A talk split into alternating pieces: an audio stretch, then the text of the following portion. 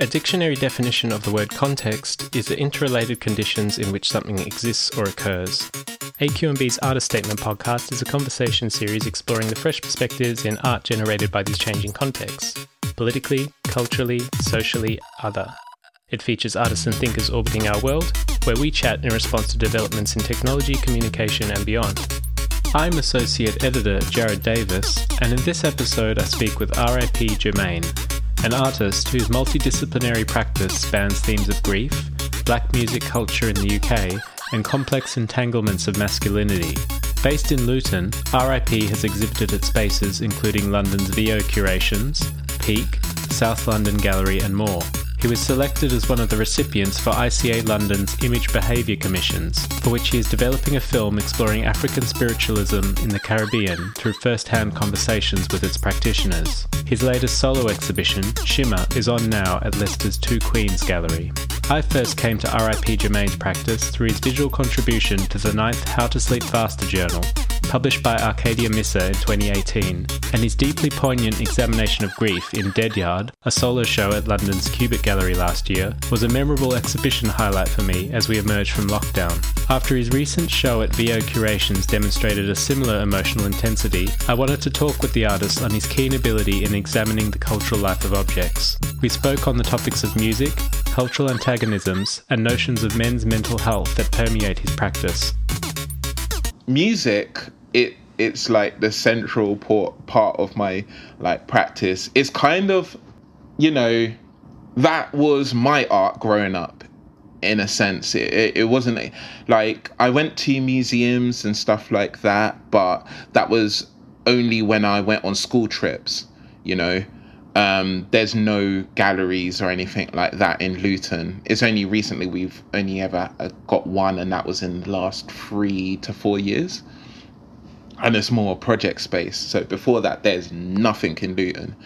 So music was, you know, my first introduction to like expansive thinking in a creative sense, you know, outside of then of like reading books and stuff like that. So I've always had family members that were very much in music scenes. So my cousin Michael, he was very much in the jungle scene. So whenever I'd go to um, Stoke Newington where he lived in the mid 90s, he would have his decks out and he would be playing all the like jungle music and stuff like that and showing me how to mix and all these different types of things. And then, you know, as I get older and grime becomes a thing, that's like my teenage formative years. So this is like my music and you know this is what speaks to me. Like i can remember when Dizzee's boy in the corner came out. Like i remember that specific day and my cousin handing over the cd to me and being like put it in. And then basically just hearing all of our lives being spoken back to us. Um, there's so many songs in that album where the situation Dizzee talks talks about, I've actually been through, or I know someone that has been through them. Um, so music became a very easy way of, you know, understanding how a creative practice can be formulated. And, you know, once I've gotten very much into music scenes like hip hop and all these types of things and got real nerdy and sort of like you know investigated how these albums were created and you know you look to Raekwon's only built for Cuban Linx and you find out like that's the first album where rappers then took on um, aliases and then you know, use those aliases and we're only referring to each other on that album in aliases. So, you know, Method Man becomes Noodles, um, Raekwon's the chef, you know, U-God's Golden Arms, and they only refer to themselves in that manner on that album. And it has like a theme throughout the whole album where you can track through the songs where they go from rags to riches, and then by and then they make it big, and then by the end of it, they reflect on the fucked up stuff that they've done and how they want to change their lives and all these different types of things. So music it, it's just it's one of the main ways I just understand the creative practice as a form of system making. and then that comes back to the grime sense of things, you know, with the whole idea of grime bootlegging. And I have a particular fascination with grime bootlegging because we've never seen anything like it since and we never will. And it's just complete rago fuck like the lawmaking that comes with making music. And it's just like creative juices on steroids and just doing whatever the fuck you want. It's like the closest we've ever really got back to, you know, the era, the peak era of jungle, which is like end of 93 to like mid 95 to me, and like the true essence of punk music. Because you got to think, these teenagers and these young adults back in the early 2000s, they barely had any money and they were using these crappy like music equipment and they managed to create this whole genre of music out of it and these really forward thinking stuff you think of like jammers feedback instrumental which is like i think yeah it is my favorite grime instrumental it's basically taking the feedback from a sub and making a beat out of it mm. like that shit like melts my brain when I think about it. It's something that's like so simple and it's just so it's just genius because you even listen to the beat and it's fucked. But you know what?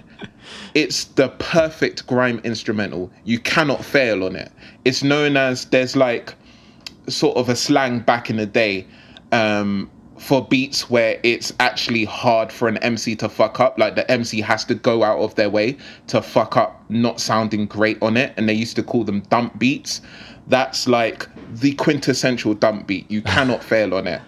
Um, and with grime bootlegging, it's like you can end up with basically it's what hip hop should have become if the law didn't get in the way. Because, you know, De La Soul's Three Feet High and Rising basically kind of killed hip hop in a way because that was they got like sued for how many samples were being put in songs and basically from that there was like laws made and the whole like sampling thing just kind of blew up in the genre's face and that's why you kind of then don't have songs anymore that have like three or four samples which used to be in the case with hip hop so but with grime you can have like there's um, bootlegs which are known as like you know Thug Ho, which is like um, I forget which uh, it's Thuggish uh, it's Skepta's Thuggish Ruggish um, mixed with Dizzee's Ho instrumental, and sometimes you'll have like um, four or five different beats, all just like mixed in together, and it's just a real sort of peak of you know just really doing whatever the fuck you want and just saying fuck you. I'm just gonna do what i want to hear. And um, to me that's kind of then how i brace uh, like base my art practice on. To me it's like i only have this one career and I only have this one life. So the foundation i'm going to base my practice on is i'm going to do what the fuck i want and you know and i don't mean that in an arrogant or entitled way it just means i'm just going to really really really really investigate what it is i want to express and really just try my hardest to then manifest that in works that really speak to me and speak to the people i want to talk to this was just a teaser for an episode of AQNB's Artist Statement podcast, available exclusively to our subscribers. If you'd like to listen to this and other episodes like it in full, consider signing up to our Patreon at patreon.com slash AQNB. You'll also have free access to downloadable compendiums of new music and digital artworks, while helping support our commitment to presenting fresh perspectives around art, music, and online culture at aqnb.com. Our theme music is Coughing Up Pearls by Felicita. See you next time.